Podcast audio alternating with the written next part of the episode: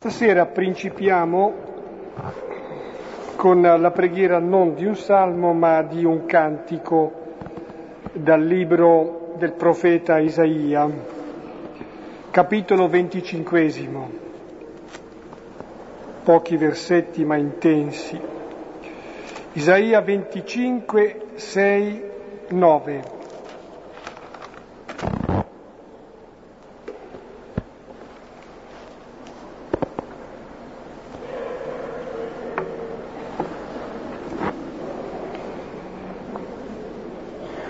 Iniziamo nel nome del Padre, e del Figlio, e dello Spirito Santo. Amen. Preparerà il Signore degli eserciti per tutti i popoli su questo monte un banchetto di grasse vivande, un banchetto di vini eccellenti, di cibi succulenti, di vini raffinati. Egli strapperà su questo monte il velo che copriva la faccia di tutti i popoli e la coltre che copriva tutte le genti. Eliminerà la morte per sempre. Il Signore Dio asciugherà le lacrime su ogni volto. La condizione disonorevole del suo popolo farà scomparire da tutto il paese, poiché il Signore ha parlato. E si dirà in quel giorno: ecco il nostro Dio, in Lui abbiamo sperato perché ci salvasse. Questi è il Signore in cui abbiamo sperato. Rallegriamoci ed esultiamo in esso. La mano del Signore si poserà su questo monte. Gloria al Padre e al Figlio e allo Spirito Santo, come era nel principio, ora e sempre, nei secoli dei secoli. Amen. Questo cantico eh, prelude.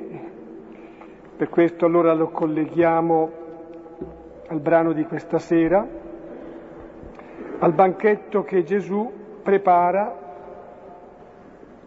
partendo da cinque pani e due pesci, un banchetto che sazia, che dà vita, perché è un pane che elimina la morte per sempre.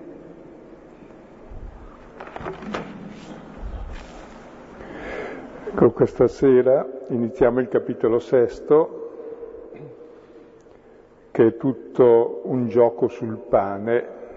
Avevamo già visto il capitolo terzo, era sul nascere e sul vento, il quarto era sull'acqua, tutto un gioco di equivoci, e questa sera vedremo il gioco sul pane, e si apre con un racconto, il capitolo sesto, molto noto, è narrato sei volte nei Vangeli, due volte da Marco, due da Matteo, una da Luca, una da Giovanni, sei volte, e la settima volta lo raccontiamo noi ogni giorno nell'Eucarestia. Quindi è la memoria fondamentale eh, del cristianesimo, questo pane, il pane è la vita, si vive di questo pane. E il brano è molto suggestivo, molto delicato, e ci mostra, dopo aver visto la volta scorsa che l'uomo risorge e può finalmente camminare nella libertà, qual è il pane che garantisce di vivere nella libertà? Com'è che si vive nella libertà che il Figlio ci ha dato? Perché è bello nascere, l'acqua fa nascere, è bello respirare, il respiro fa vivere, sì, ma di che cosa si vive poi in concreto? E tutto il capitolo sesto ci mostra come la nostra vita concreta, una volta che si è nati alla vita da figli, una volta che si ha lo spirito del figlio, qual è l'economia della nostra vita, cioè come si amministra la nostra casa, rappresentata dal pane, che è il simbolo primordiale della vita insieme all'acqua e all'aria, al vento. Allora vediamolo. Da Giovanni, capitolo sesto, versetti mh, dal primo al quindicesimo.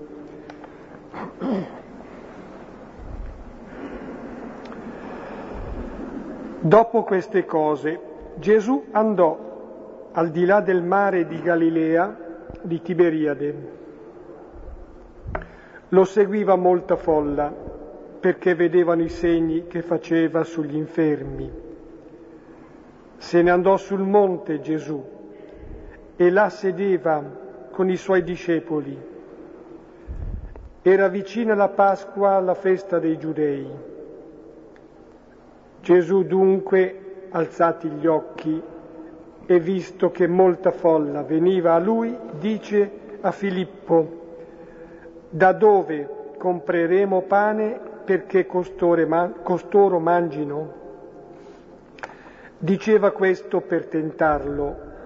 Egli infatti sapeva cosa stava per fare. Gli rispose Filippo: duecento danari di pane non bastano loro perché ciascuno ne riceva un boccone. Gli dice uno dei suoi discepoli, Andrea, il fratello di Simon Pietro: c'è un ragazzo qui che ha cinque pani d'orzo e due pesciolini, ma cos'è questo per tanti? Disse Gesù: fate adagiare gli uomini. C'era molta erba nel luogo, si adagiarono dunque gli uomini in numero di circa cinquemila. Gesù prese dunque i pani e, avendo reso grazie, li distribuì a chi giaceva, similmente anche dei pesciolini, quanti ne volevano. Quando furono saziati, dice ai suoi discepoli: radunate i pezzi che sono in sovrappiù, perché non vadano perduti. Radunarono dunque e colmarono dodici ceste di pezzi dai cinque pani d'orzo che erano in sovrappiù a coloro che si erano nutriti. Gli uomini allora, visto il segno che aveva fatto, dicevano: «Questi è veramente il profeta che deve venire nel mondo». Gesù allora, avendo conosciuto che stavano per venire a rapirlo per farlo re, si ritirò di nuovo sul monte, lui da solo. Ecco, il racconto comincia con un'introduzione di spazio di tempo dove vengono date le coordinate molto significative. Poi dopo ci sono due proposte su come procurarsi il pane. Gesù interroga Filippo e Filippo dice: bisogna comprarlo ma non abbiamo soldi. Andrea si fa avanti e dice: ne abbiamo qui un pochino. Cioè le due soluzioni che l'uomo cerca sul pane, sulla vita, quella di comprarla e quello di constatare quel che c'è, dice è troppo poco. Poi c'è la soluzione di Gesù e vedremo cosa significa e il risultato di questa soluzione, che tutti mangiano e sono sazi e ne avanza un sovrappiù straboccante. Questo è il risultato positivo. E il risultato negativo è che vogliono farlo re perché vogliono avere del pane gratis. E allora Gesù si ritira, cioè hanno visto il segno, non hanno capito il significato. E tutto l'argomento è sul pane, che in questo capitolo, in una settantina di versetti, viene nominato venticinque volte, ventuno volte su venticinque in tutto il Vangelo, ed è tutto un gioco di equivoci sul pane. E l'equivoco nasce perché ogni parola ha un significato immediato. Il pane è pane, come l'acqua è acqua e l'aria è aria, ma che aria c'è? Che acqua è? È un'acqua morta dove anneghi o è un'acqua che irriga e fa vivere? Così che pane c'è? E cioè la nostra vita proprio nelle cose più quotidiane, è il luogo dove si gioca la morte e la vita, nelle cose più quotidiane. Dipende da come le leggi, da come le vivi. E questo racconto del pane si situa dopo la guarigione dell'infermo che è fatto risorgere e camminare. Finalmente un uomo nuovo che può camminare. Come vive l'uomo nuovo? Come vive il pane, la vita concreta? E circa il pane è da dire, eh, già accennavamo, no, che l'acqua è fondamentale nella vita, l'acqua della terra per far germinare la terra, la madre terra, l'acqua della madre per far vivere il bambino nel seno materno, ma oltre l'acqua ci vuole l'aria. L'aria serve per venire alla luce, il vento, lo spirito, ha una vita propria autonoma. Ma oltre l'aria, oltre respirare, necessario per vivere, bisogna anche mangiare e mantenere la vita. E con che cosa la si mantiene? Col pane, appunto. E il pane è diverso dall'acqua e dall'aria, perché l'acqua e l'aria è quella che trovi. Se sei a Milano, l'aria è l'acqua di Milano. Ecco, se vai altrove ne hai un'altra. Mentre invece il pane non è quello che trovi, perché nessuno ha mai trovato l'albero del pane, anche se c'è una pianta che si chiama così. Il pane lo fa solo l'uomo. E nel pane c'è tutto il destino dell'uomo, il suo lavoro, la sua fatica, le sue gioie, le sue speranze, le sue delusioni, la sua sete di giustizia, la sua ingiustizia subita, l'ingiustizia fatta. C'è tutta la storia dell'uomo nel pane. È il luogo della libertà dell'uomo, della sua cultura. Quindi c'è pane e pane, mentre l'acqua è quella che ti trovi, come la madre. Il pane, un po' come il padre, è quello che liberamente entra in rapporto con te, con cui interagisci e che è lo spazio della tua libertà. Difatti l'unico spazio che abbiamo non è vivere o non vivere, la vita ce l'ha andata, è come vivo. E allora in questo brano ci si mostra come vive l'uomo nuovo, l'uomo che è risorto, che finalmente sta in piedi. E come sottofondo di questo racconto, l'avete notato, ci sono le parole che più spesso abbiamo ascoltato di tutta la scrittura, le avete notate? Prese il pane, rese grazie e lo distribuì, dice Giovanni, gli altri dicono spezzò e diede. Sono le parole che ogni giorno usiamo nell'Eucarestia. Sono quelle parole che stanno a fondamento della Chiesa. La Chiesa vive di questo pane. E allora entriamo un pochino nel mistero di questo pane, che è il mistero della nostra vita quotidiana, come si vive da figli. Leggiamo i primi quattro versetti. Dopo queste cose Gesù andò al di là del mare di Galilea, di Tiberiade, lo seguiva molta folla perché vedeva i segni che faceva sugli infermi. Se ne andò sul monte Gesù e là sedeva con i suoi discepoli. Era vicina la Pasqua, la festa dei Giudei.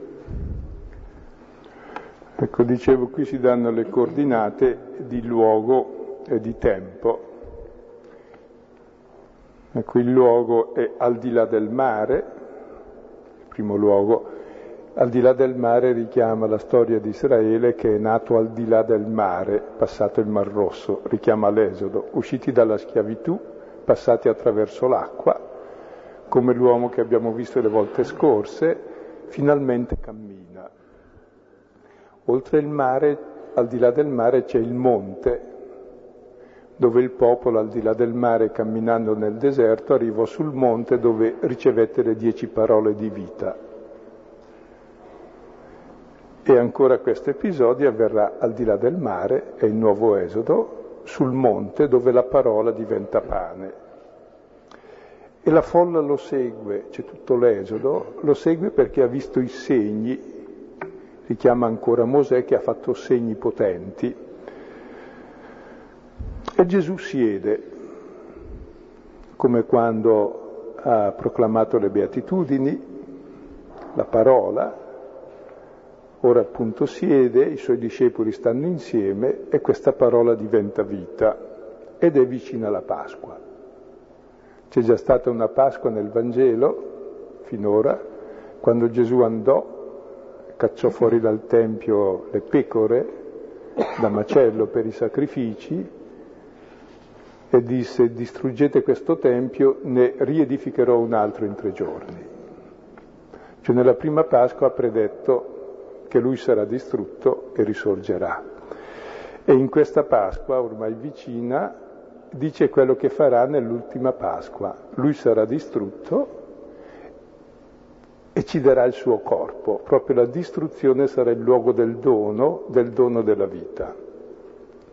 Quindi sono tutte allusioni al significato dell'Eucarestia che celebra l'Esodo, la Pasqua, l'ultima Pasqua che è quella del Signore che dà la vita per noi.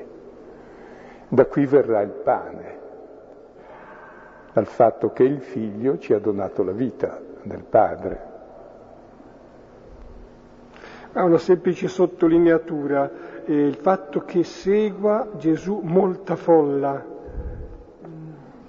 Ecco, credo... Capisco che dopo il miracolo del pane che nutre tante persone eh, possa esserci della folla che addirittura vorrebbe fare Gesù re, ma eh, qui è sottolineato il fatto che quasi ordinariamente, per dire, segue Gesù molta folla. È il fascino, l'attrattiva che la persona e la parola di Gesù esercita su molta gente. L'ha esercitato sempre, nei secoli, lo esercita tuttora. Altri tre versetti, la soluzione dei discepoli. Gesù dunque, alzati gli occhi e visto che molta folla veniva a lui, dice a Filippo: da dove compreremo pane perché costoro mangino? E diceva questo per tentarlo, egli infatti sapeva cosa stava per fare. Gli rispose Filippo: duecento denari di pane non bastano loro perché a ciascuno ne riceva un boccone. Ecco, Gesù alza gli occhi sulla folla e negli altri Vangeli si dice che levò gli occhi al cielo verso il Padre. In Giovanni invece Gesù non leva gli occhi verso il Padre perché è sempre rivolto verso il Padre. E siccome è rivolto verso il Padre, guarda verso i fratelli, perché è nei fratelli che vivi l'amore del Padre. E allora si rivolge a Filippo e gli fa una domanda che è un po' una domanda trappola, ma serve per chiarire l'equivoco, perché così Filippo viene fuori con la sua proposta, che è quella che abbiamo tutti noi. Gli domanda: da dove compreremo il pane? Il pane alla vita, il problema è da dove la possiamo ottenere. E noi pensiamo sempre che comprando, vendendo, otteniamo tutto. Tutto per noi è oggetto di comprovendita. Se non ha un prezzo, non, ha pre- non vale. Il, suo, il valore di ogni cosa è il prezzo che ha. Ecco, mh, tutto è oggetto di comprovendita, tranne le cose essenziali. Anche se poi la vendiamo, la terra c'è sotto i piedi, anche se poi ce la fanno pagare, ma ci è donata. La vita ce la fanno pagare magari cara, ma nessuno l'ha pagata, è donata. O almeno comprendiamo che l'amore non si può pagare, è donato. Cioè le cose fondamentali non sono oggetto di compravendita, sono dono. Se sono oggetto di compravendita sono morte. Una vita comprata, come fai a comprarla? La paghi con, con la vita, cioè muori. Un amore comprato non è amore, muore l'amore. E il problema è proprio del pane, il pane è ciò che mantiene la vita, è il gioco della libertà dell'uomo, del suo lavoro, della sua cultura. Ecco, noi pensiamo sempre, siccome il pane garantisce la vita, che è importante accumulare il pane, accumulare le risorse, in modo che accumulandole ne abbiamo di più. E così sacrifichiamo tutta la vita ad accumulare risorse. Invece la vita, come anche il pane, è è dono del Padre. E il problema non è accumulare, ma è condividere. Cioè, voglio dire, il pane o è il desiderio assoluto della tua vita, e allora sacrifichi la vita al pane, e per il pane ci si uccide, ci si scanna, oltre a sacrificare la propria vita, il pane diventa il feticcio, oppure il pane è frutto di dono del Padre. Il pane tutto lo riceviamo fino a una certa età dal padre e dalla madre. E allora cosa c'è in quel pane? C'è l'amore del padre e della madre, quindi quel pane diventa relazione. E la vita umana non è mangiare il pane, perché anche le bestie mangiano il pane o il loro cibo. La vita è umana perché si mangia a mensa insieme, e nel pane c'è la relazione col padre, la madre e coi fratelli, ed è questa la vita umana. Dove neghi questa relazione, che è la condivisione del pane, l'uomo è morto come uomo, è bestiale, si scanna per il pane, si uccide. Quindi il problema è come si vive il pane, perché c'è pane e pane. Il pane condiviso, che ricevi, diventa segno d'amore del Padre, quindi è relazione con la sorgente della vita, e diventa condivisione coi fratelli, dove vivi in concreto il tuo essere simile al Padre, perché ami come Lui i figli Suoi, che sono i fratelli tuoi. Ed è tutto nel modo di vivere il pane il senso della nostra esistenza. E per pane si intende tutto ciò che siamo e abbiamo.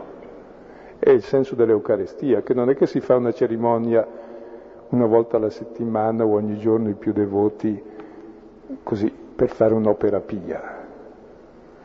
Vivi di ciò che mangi. Se mangi di questo pane, che è il pane del padre al figlio, del corpo del figlio donato ai fratelli, allora anche tu vivi così, perché l'uomo eh, è ciò che mangia. Se mangi questo pane, vivi di questo pane. Quindi si indicano nel pane, ci sono le due strategie di vita, una strategia di vita che è il sacrificare la vita al pane, e lo scannarsi per il pane, e l'uccidere, e l'economia di morte che conosciamo bene. Ed è quella che Gesù propone a Filippo, e Filippo ci casca perché è quella che abbiamo tutti. Oppure l'altra che farà Gesù. Il pane è dono, e il dono è oggetto di ringraziamento per chi dona, relazione col Padre, ed è oggetto di condivisione coi fratelli, quindi amore verso i fratelli. Se non si vive così si è morti, cioè ci si uccide. Quindi quello che qui Gesù propone non è semplicemente sì, una bella proposta religiosa per anime devote, è l'unica possibilità di vivere per l'uomo. O l'uomo vive la sua vita così, o muore. E questa proposta la fa, la fa è per tentarlo. Stavolta è Gesù che tenta, perché il pane è il luogo della tentazione fondamentale. Lo fu anche per Gesù, lo fu per Israele nel deserto, lo è ancora oggi per noi. Tutta la nostra vita si gioca su come viviamo il rapporto col pane, con ciò di cui si vive. Lui sapeva quello che faceva. Sì, questa tentazione, questa trappola è una provocazione, una provocazione perché il discepolo, perché il credente, ecco, compia un effettivo salto di fede, cioè si affidi e accolga, accolga poi il dono. I due versetti seguenti dicono la constatazione, versetto ottavo e nono, gli dice uno dei suoi discepoli, Andrea, il fratello di Simon Pietro, c'è un ragazzo, anzi letteralmente un ragazzino qui, che ha cinque pani d'orzo e due pesciolini, ma cos'è questo per tanti? Ecco, se la risposta di Filippo era che non bastano duecento danari, duecento danari sono duecento giornate lavorative, per comprarlo da fuori non abbiamo soldi sufficienti, chi può comprare la vita? Invece Andrea fa la proposta da dentro. Sì, da dentro abbiamo qualcosina, ma è una roba da niente. C'è un ragazzino che ha cinque pani d'orzo e due pesci. È la sua porzione quotidiana. Ognuno di noi, se tutto va bene, ha la sua porzione quotidiana. Ma questo basta solo per me e solo per oggi. Ed è insufficiente per gli altri ed è insufficiente per domani. Quindi al di fuori non c'è soluzione perché non si può comprare, non abbiamo soldi. Al di dentro quel che c'è è poco, insufficiente, basta per uno solo oggi. Così difatti è la vita dell'uomo. La vita che io oggi ho mi basta per oggi, se vivo fino a mezzanotte, e basta solo a me.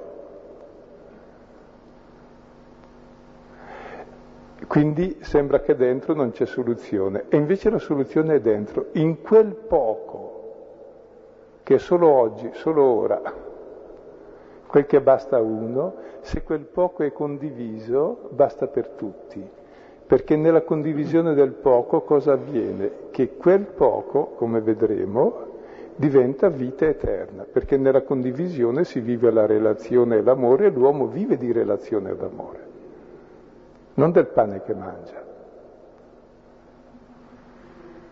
Perché presto o tardi smetteremo di mangiare, e certamente noi oggi non manchiamo di pane in Italia, eppure vive felice la gente, manca qualcos'altro.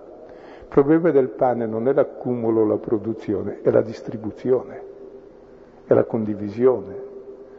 E mentre appunto l'animale mangia alla greppia oppure nella sua ciotola ringhiando al vicino, l'uomo invece mangia nella commensalità, ed è questo il pane che sazia. Il pane mangiato al fast food è pericoloso. È necessario farlo se non si può fare altro. Ma se questo è l'unico modo di mangiare, è solo bestiale. Soddisfa la fame dell'uomo perché possa produrre e riprodursi eventualmente. Ma questa non è la fame umana. L'uomo ha fame di relazioni e vive delle relazioni che ha. Ah, viene da pensare che, diciamolo per il momento, il miracolo, il segno, incomincia qui. Eh, cioè con... E per il fatto che questo ragazzino, tra l'altro interessante, il termine può significare, in greco, può significare anche servo, quindi allude certamente l'Evangelista a Gesù. Dunque, eh, il ragazzino eh, dà, mette a disposizione i cinque pani e i due pesci. E avesse trattenuto questo, il miracolo, il segno, e non partiva. Parte da qui. E poi c'è anche sotto qualcosa di nascosto nei cinque pani e due pesci. Cinque e due fa sette. Sette è il numero perfetto, è il sabato, è il riposo di Dio. Cioè nel nostro pane quotidiano, se questo pane è condiviso, c'è già la perfezione della creazione che trova Dio, perché Dio è amore e condivisione. Si tratta solo di viverlo così. Quindi a noi sembra poco. Cos'è cinque pani e due pesci? Cinque pani e due pesci fa sette. Ci porta nel settimo giorno, ci dà la pienezza di vita, perché la pienezza di vita è l'amore e la condivisione. Se tra l'altro noi abbiamo questo, avremmo risolto tutti i problemi mondiali, ma anche a livello economico. Useremo tutte le nostre scienze, sapienze, filosofie e tecniche a servizio dell'uomo, non per sfruttarlo e opprimerlo. Quindi davvero il mondo sarebbe il paradiso, come Dio l'ha pensato. Quindi il vivere così il pane, come adesso Gesù propone, è davvero far fiorire il deserto e fare il paradiso sulla terra, è l'anticipo della vita eterna, che è ciò che celebriamo nell'Eucarestia, che è il fondamento della vita cristiana. Se no è una menzogna quel che celebriamo, come dice Paolo a quelli di Corinto. Siamo ai due versetti centrali. Che cosa dice e fa Gesù? Disse Gesù: fate adagiare gli uomini. C'era molta erba nel luogo, Si adagiarono dunque gli uomini in numero di circa cinquemila. Gesù prese dunque i pani e, avendo reso grazie, li distribuì a chi giaceva, similmente anche dei pesciolini, quanti ne volevano. Ecco, Gesù fa la sua proposta. La prima è: fate adagiare gli uomini, cioè si sdraiano. È il banchetto che si fa non in piedi, non seduti, ma addirittura sdraiati. È quel banchetto festoso, è il banchetto messianico, dove si sta con gli amici, che si protrae per tutta la notte. È la festa. Inizia la festa con cinque pani e due pesci. E la festa dell'uomo inizia quando comincia a prendere i cinque pani e i due pesci, come Gesù adesso fa. E nel frattempo si annota eh, che c'era erba nel luogo, è il deserto che fiorisce. Sì, negli altri evangelisti si dice proprio all'inizio del racconto che il luogo era deserto, e poi a un certo punto improvvisamente, come se davvero il deserto fiorisse, si dice che c'è molta erba. Ecco, adesso perché è così? Ecco, sono le parole centrali del Vangelo queste, che spiegano tutta la vita di Gesù e anticipano quel gesto che Gesù farà nell'ultima cena, che Giovanni non racconta. Invece di raccontare l'ultima cena, narra di Gesù che lava i piedi e che ci dà il comandamento dell'amore, perché in concreto mangiare questo pane vuol dire diventare servi dei fratelli e amarci gli uni gli altri come lui ci ha amato. E allora in cosa consiste la vita nuova? La vita nuova innanzitutto consiste nel prendere, perché l'uomo non è la vita, ce l'ha perché la prende. Tutto ciò che abbiamo l'abbiamo preso. Di ciò che ho, soprattutto del mio io, e poi di tutte le cose che ho, ho fatto nulla. Negli occhiali, nulla, nelle scarpe, nel vestito, nel pane che ho mangiato oggi. Ho preso tutto. Prendiamo perché abbiamo bisogno di vita. Però ci sono due modi di prendere. C'è il prendere rubando, dicendo è mio, o c'è il prendere guardando chi ti dona. Qual è la differenza? Se guardo chi mi dona, ciò che prendo è il luogo della relazione con colui che dona, è un segno d'amore. Se invece me ne impadronisco, la cosa che prendo mi separa da chi dona, mi separa dall'amore, mi divide dall'altro, mi mette contro l'altro, e quella cosa che prendo, invece di essere pane che mi dà vita, è pane avvelenato di morte, diventa guerra, ingiustizia, lotta. Quindi il problema è di come si prende. Il mondo è bello, dipende da come lo prendiamo. Se lo prendiamo come luogo da sfruttare, da mettere sotto i piedi tutti, è chiaro che tutto è brutto. Lo facciamo brutto, lo vediamo abbastanza, basta leggere la stampa o vedere i telegiornali, è il mondo come noi lo facciamo. Ma grazie a Dio il mondo non è così. Il mondo è bello e l'uomo è molto bello. Se prende, rendendo grazie. Ciò che prendo è luogo di relazione con l'altro, non di lotta. È luogo di amore, non di egoismo. Tutto ciò che ho e sono l'ho preso.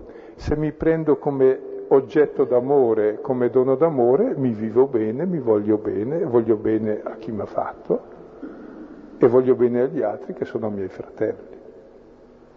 Se invece mi prendo come possesso, odio chi mi ha fatto perché è mio concorrente, il primo concorrente, lui mi ha fatto, io non c'ero, allora sono suo, devo ribellarmi per essere me, devo eliminarlo per essere me stesso. Cose quotidiane purtroppo, no?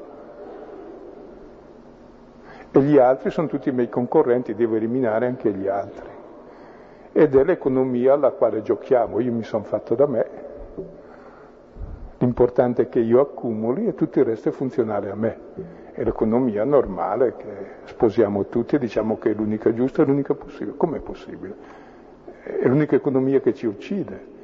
L'unica economia è un'altra, è quella umana, dove i beni sono luogo di mediazione delle relazioni, non di esclusione delle persone. Questa è economia di morte.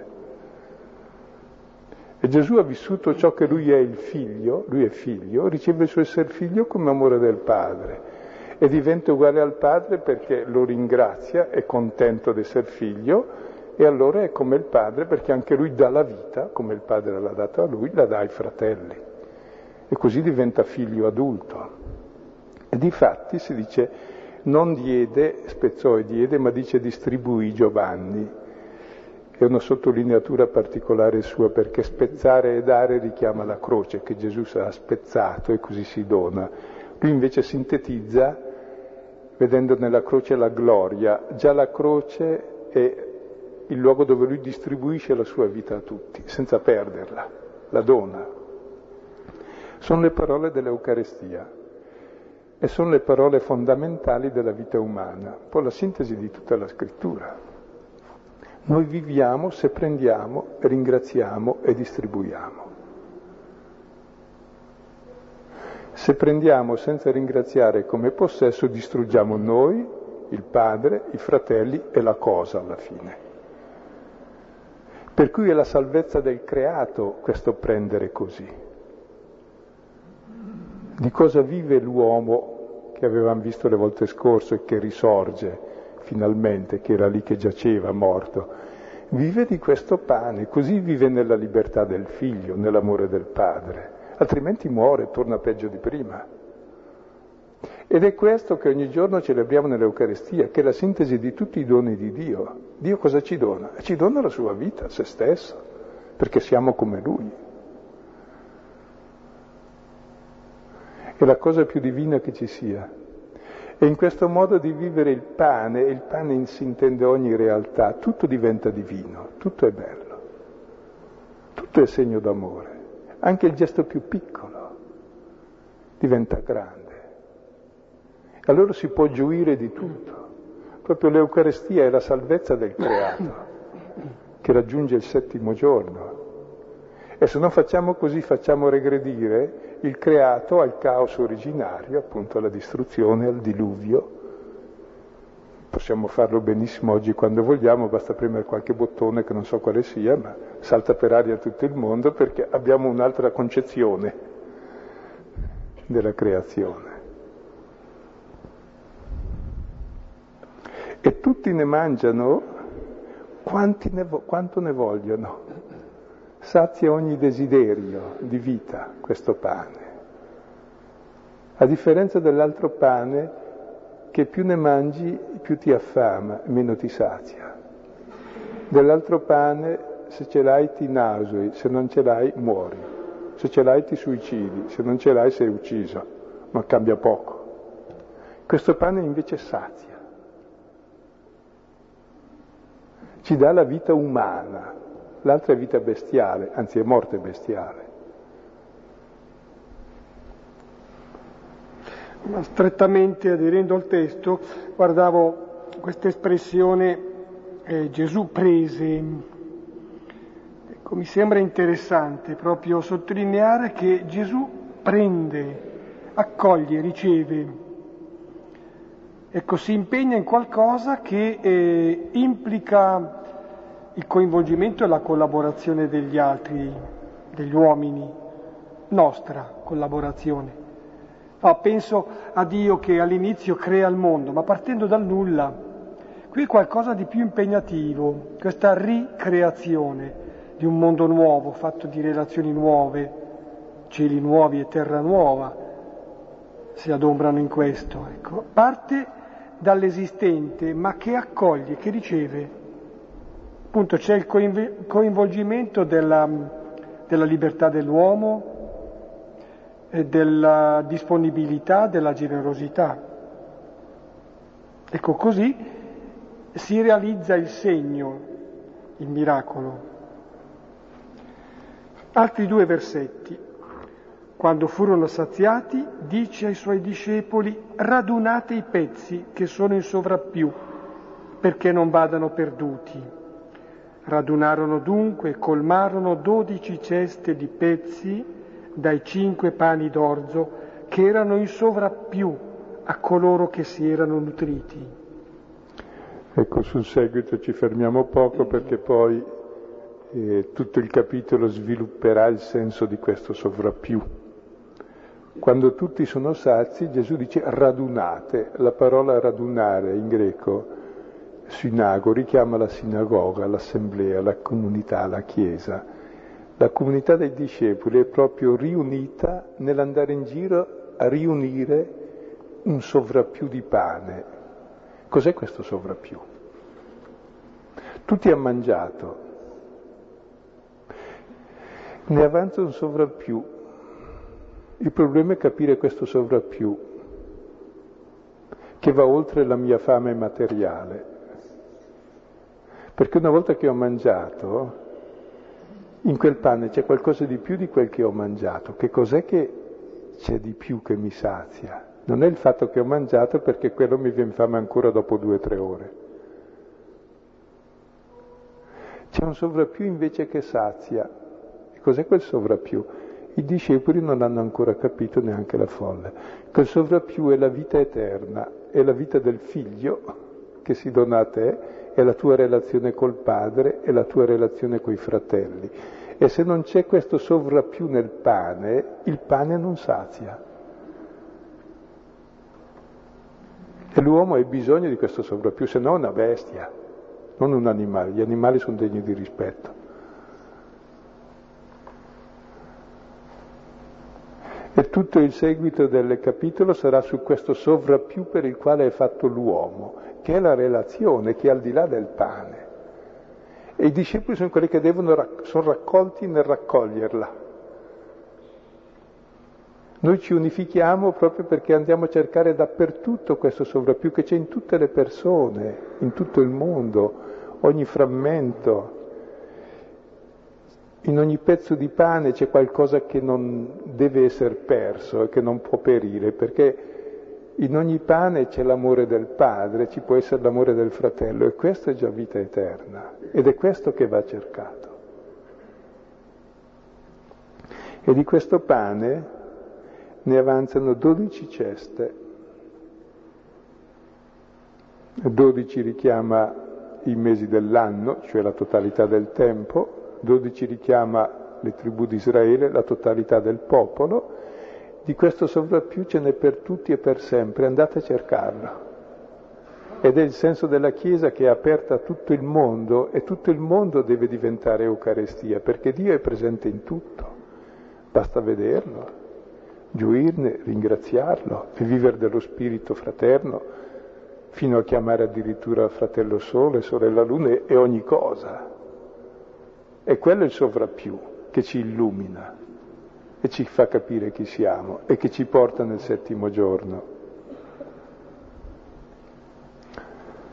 Mentre invece uno, quando ha saziato, basta, dice adesso mi sono nutrito, quel che avanza lo do anche ai poveri.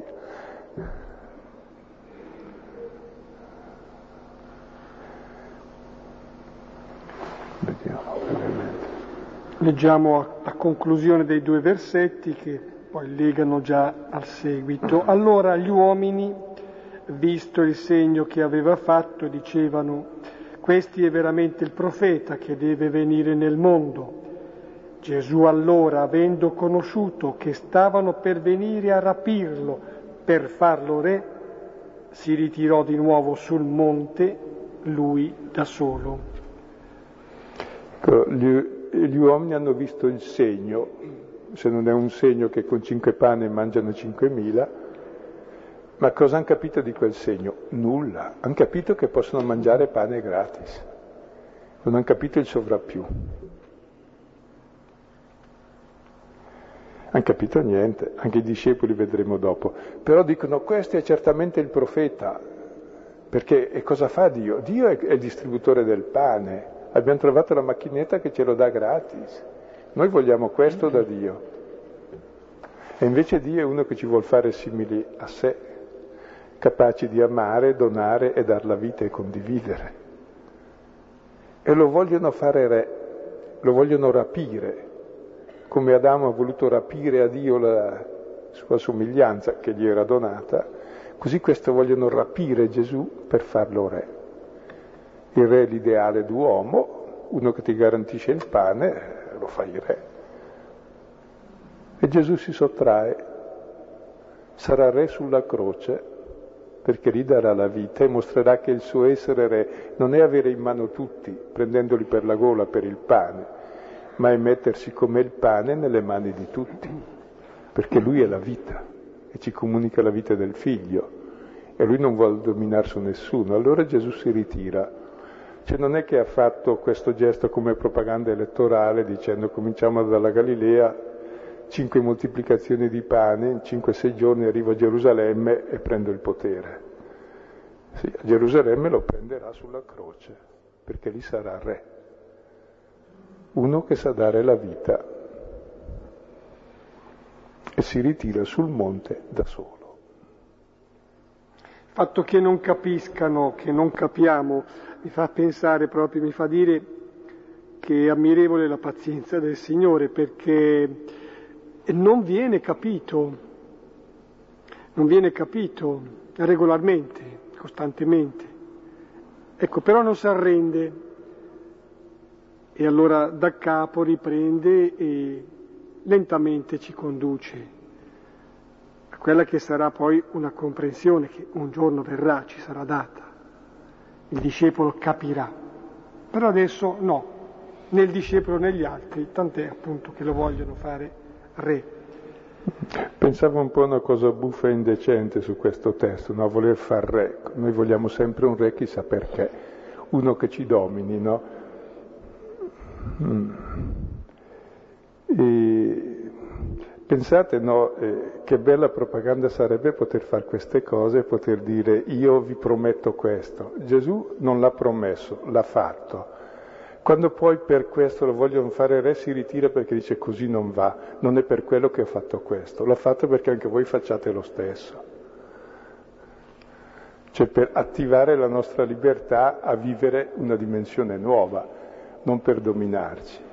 Oggi invece ci promettono tutti, d'accordo, ci illudono, ma nessuno ci ha dato il pane. Ci rende fratelli, rende possibile la vita, l'altro ci distrugge, al di là di tutte le illusioni. E le altre sono come quelle che voglio far re Gesù perché meglio questo re che un altro. Ma pensate che tremendo re sarebbe uno se la nostra vita dipende da lui e il pane dipende da lui. Siamo tutti re invece, la vita dipende da me, come la vivo. E per questo Gesù si è fatto pane, perché il pane lo mangio io e ne vivo io.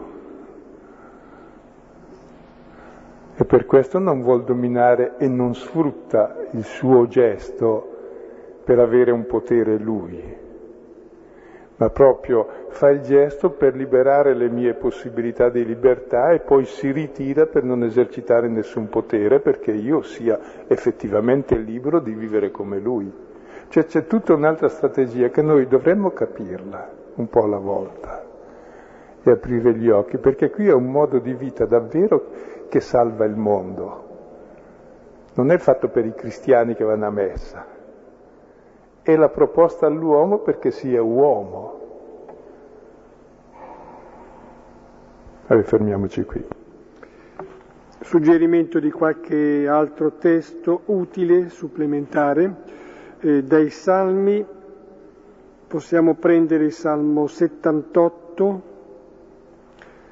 centosei e Salmo centoventisette anche. Poi dall'Esodo il capitolo sedicesimo,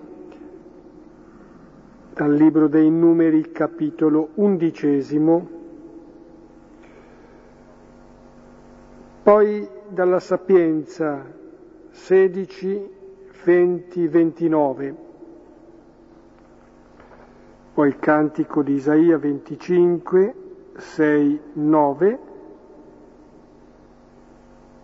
trentacinque, uno seguenti, e poi nel Nuovo Testamento prima Corinti dieci, uno, tredici. Ecco, qui sostiamo.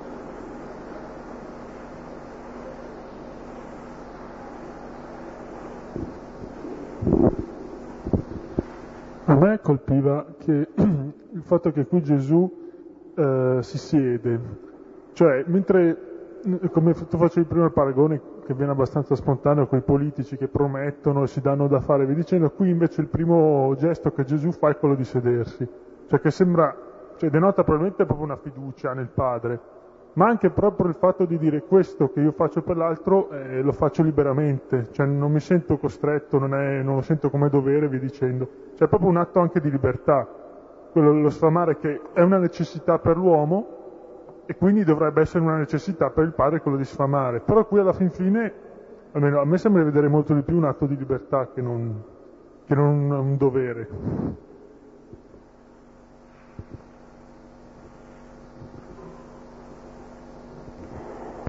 Eh sì, è un atto di libertà, è un atto di amore. L'uomo fa quest'atto di libertà e di amore, o se no è schiavo ed è nella morte.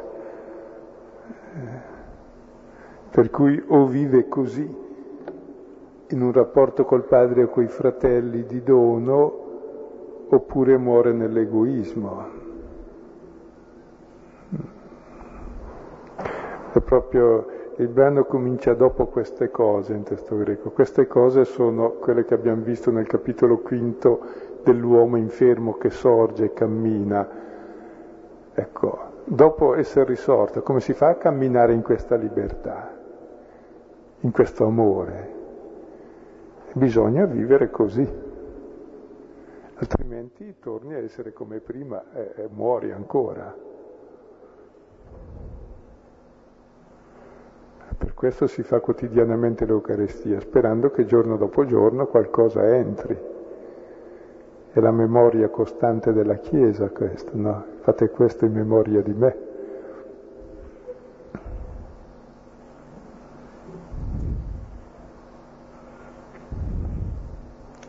È quella memoria pericolosa che si spera nel giro di qualche migliaio d'anni di capire, allora andrà, andrà meglio. Ma chi già ora lo capisce vive già una vita diversa, cioè realmente eucaristica, nella gioia di quel che c'è, e nella condivisione di ciò che è.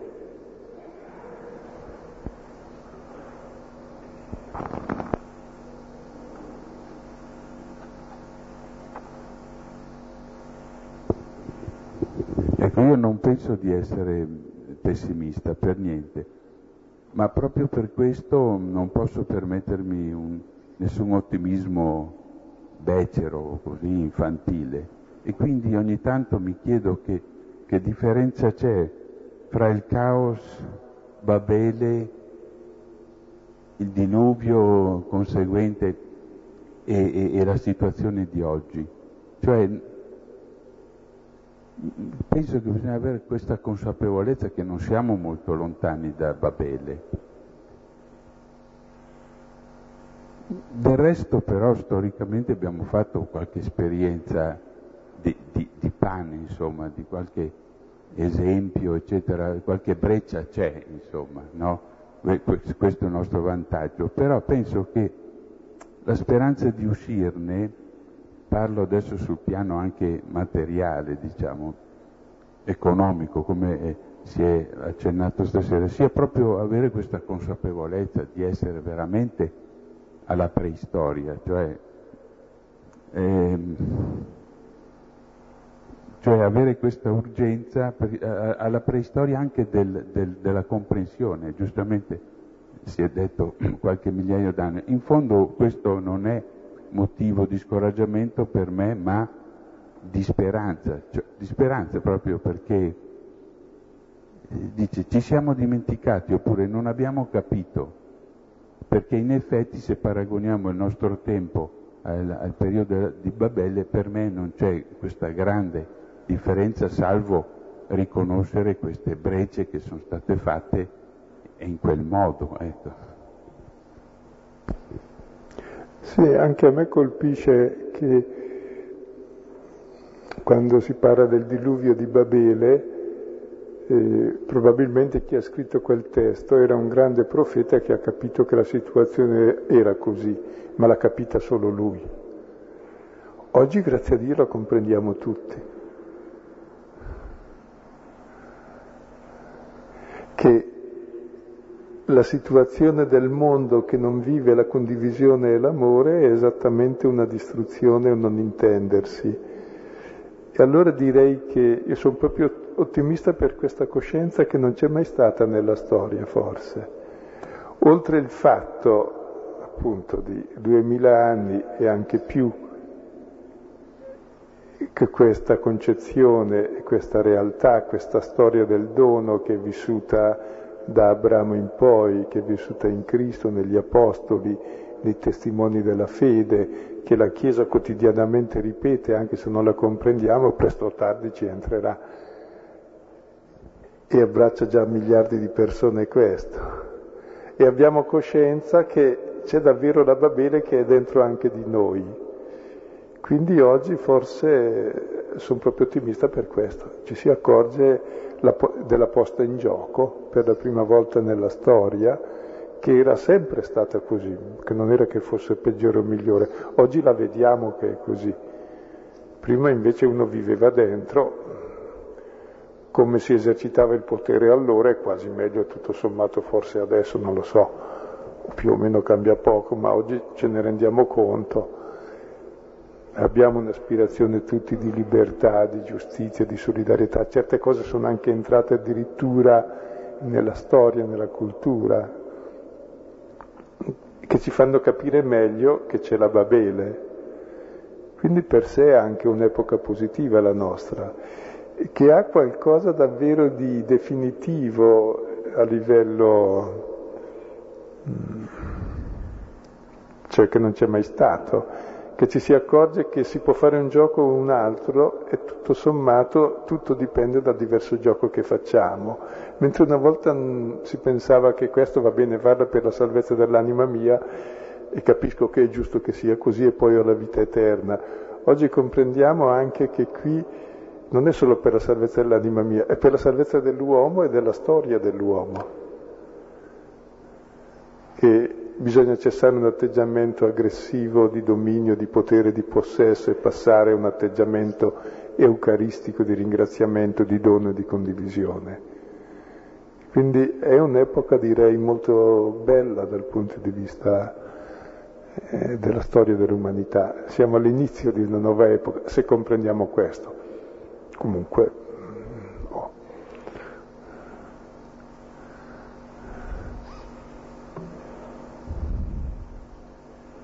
dico così per incoraggiare, eh? Perché tutti pensiamo il contrario, ma sbagliamo, perché il bene non fa notizia, è solo il male che fa notizia, grazie a Dio. Dice che il bene non fa chiasso, ma il chiasso fa male, va bene? No. Sì.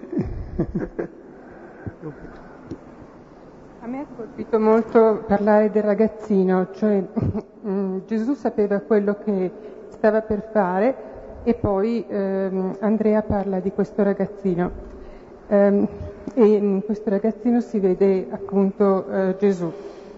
Quello che eh, mi fa riflettere stasera, e penso me lo porterò a casa, è l'umanità eh, mh, di, mh, di Gesù eh, e la sua divinità. Cioè lui sa, però eh, vuole fare il cammino con l'uomo. E questo ragazzino che rappresenta, se ho capito bene, Gesù stesso, ehm, è fatto di cinque pani e di due pesci, cioè è fatto eh, di cose molto semplici. Se hai qualche parola ancora da aiutarmi a, ehm, per continuare questa riflessione. E la parola riguarda proprio il ragazzino, in greco, paidion, è la stessa parola pais al diminutivo che indica il servo di Yahweh, che è l'immagine di Cristo che sottostà alla croce, all'Eucarestia e al pane. È Gesù stesso questo bambino che è in mezzo a noi, il piccolo, il servo, che mette la vita a servizio, mette il suo pane, la vita di quel giorno a servizio di tutti. E lui ha messo la sua vita di ogni giorno a servizio di tutti. È il senso della memoria dell'ultima cena.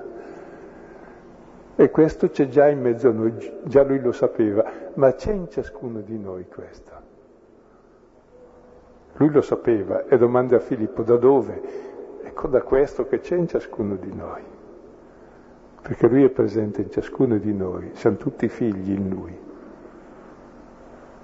Quindi è una figura universale questo bambino, ma è poco, appunto ognuno ha poco, è quel poco condiviso. E quello che ho e sono quel poco che sono condiviso che è vita eterna, è relazione, è amore, è pienezza. Non averne tanto e soffocare sotto e uccidendo gli altri.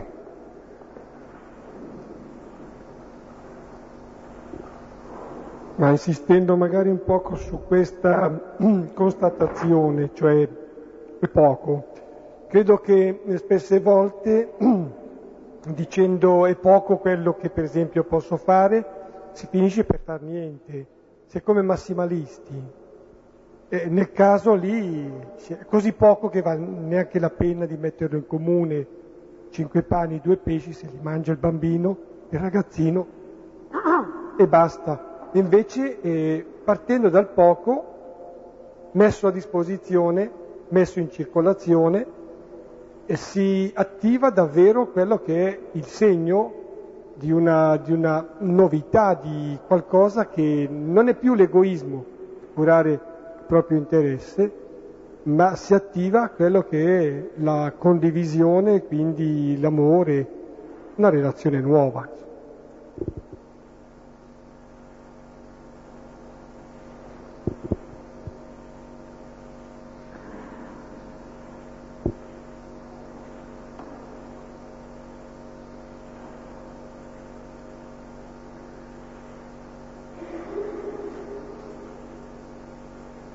C'è po- poco da dire, ma possiamo condividerlo.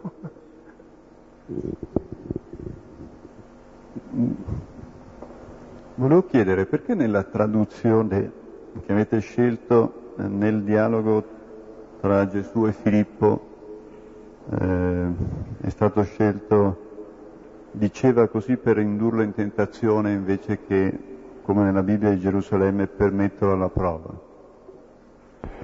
È la stessa parola mettere alla prova o tentare, ed è la stessa che si usa nell'Esodo per indicare le tentazioni di Israele, ed è la stessa che si usa per le tentazioni di Gesù. Ma ecco, non ha una valenza diversa la tentazione dalla prova? No, in greco è la stessa parola, peirazzo, che siamo noi abituati a dare alla parola tentazione un senso negativo e alla parola prova un senso positivo.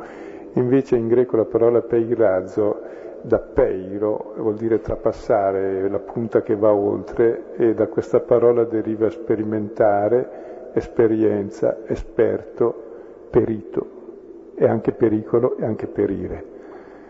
Quindi è un luogo di ambiguità che Dio ammette, la nostra vita è fatta così, appunto. Ogni cosa è un luogo che o vai oltre, fai esperienza, o rimani di qua e, e non la fai. E allora cadi nella tentazione, non fai l'esperienza. Direi ogni nostra realtà è luogo di esperienza, di prova. Ogni briciola di pane è luogo di prova o di tentazione. Come lo vivo? Ma ogni relazione è luogo di tentazione. Come lo vivo? In modo possessivo? Ecco che sono caduto nella prova. In modo invece libero, di dono? Ecco che questa è stata la prova che vivo da figlio. Proprio nessuna realtà è tolta da questa ambiguità che è lasciata alla nostra libertà. Perché la realtà è quella che è, come la viviamo noi, è lì che si prova se viviamo da figli, se viviamo la vita o viviamo la morte. E ogni, quindi realtà è per noi una tentazione, cominciando dal pane, la seconda è quella del potere, quella di Gesù, la terza addirittura quello di Dio, cioè possiamo vivere il rapporto con le cose, con le persone e con Dio in modo negativo, oppure positivo.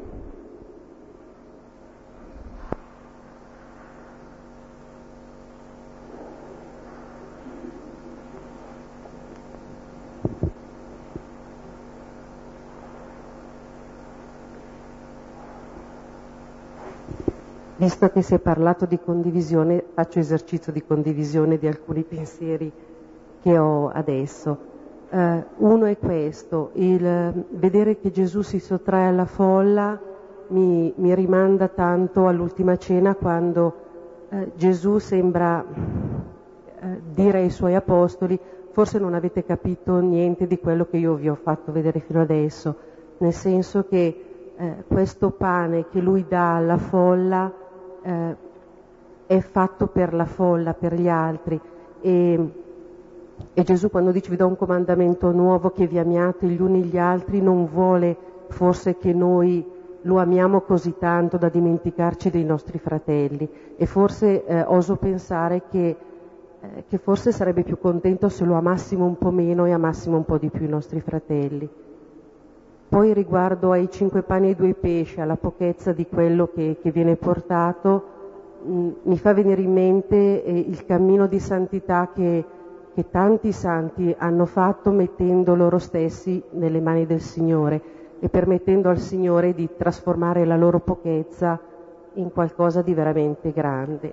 E l'ultima cosa è, mh, sentendo stasera parlare del pane, della condivisione, mi è venuto in mente eh, un brano che a me piace molto di Monsignor Tonino Bello, quando eh, in vista della Quaresima, invece di scrivere una lunga lettera ai suoi fedeli, eh, parla proprio del, del digiuno, no? di, di questo digiuno che non è un non mangiare, ma è uno spezzare il pane col fratello, di mangiare pure, ma, ma spezzando il pane con gli altri.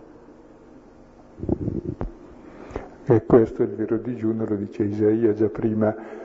Eh, poi circa la pochezza che diventa cosa grande, credo è molto vero, perché in genere le cose grandi sono quelle che nuociono tanto. I grandi uomini quanto hanno nuociuto spesso, no? Grandi guerre, grandi disastri. E invece il vivere le cose minime come luogo di amore e di condivisione, è questa la grandezza dell'uomo. Le cose grandi più o meno riusciamo a farle tutte, più o meno, o a viverle abbastanza bene, ognuno nella sua misura. E le cose piccole che indicano che spirito hai. Le relazioni quotidiane. E diceva un... C'è un detto rabbinico che dice: io conosco il mio maestro da come si mette le scarpe, lì capisco se è maestro. Da come reagisco davanti alle cose minime, mi accorgo quanto sono lontano da quel che dico. Dire cose belle è facile. È lì che mi accorgo eh, della piccolezza interiore mia, proprio nelle cose piccole. Perché se fai bene quelle sei veramente grande. Le altre si fanno anche per orgoglio, per apparire, per non far brutta figura, si fanno benino. Come ti comporti con te stesso, è lì che sei grande. Come ti comporti dentro di te nel pensare su di te e sugli altri, è lì che sei grande. E questa è la vera grandezza di una persona. E circa il primo, no? Eh, dicevi che invece di amare Gesù dovremmo amare i fratelli. Io direi mh, è pericolosa l'alternativa. E poi un'altra cosa, la gente non amava Gesù, amava il pane. E Gesù lo andavano a mungere per avere il pane. Quel che facciamo noi con Dio, cioè è egoismo, non amiamo Lui, amiamo noi stessi, e Lui è quello che ci garantisce ciò che noi vogliamo da Lui. Quando non ce lo garantisce più diciamo crucifiggilo, allora sarà re. Chi ama davvero Lui invece ha superato questo, allora ama il figlio, ama il padre, ama i fratelli. Per cui il centro è l'amore per Gesù, il centro di tutto il cristianesimo, ma di tutta la vita. È l'amore per il figlio che diventa amore per il padre, per i fratelli.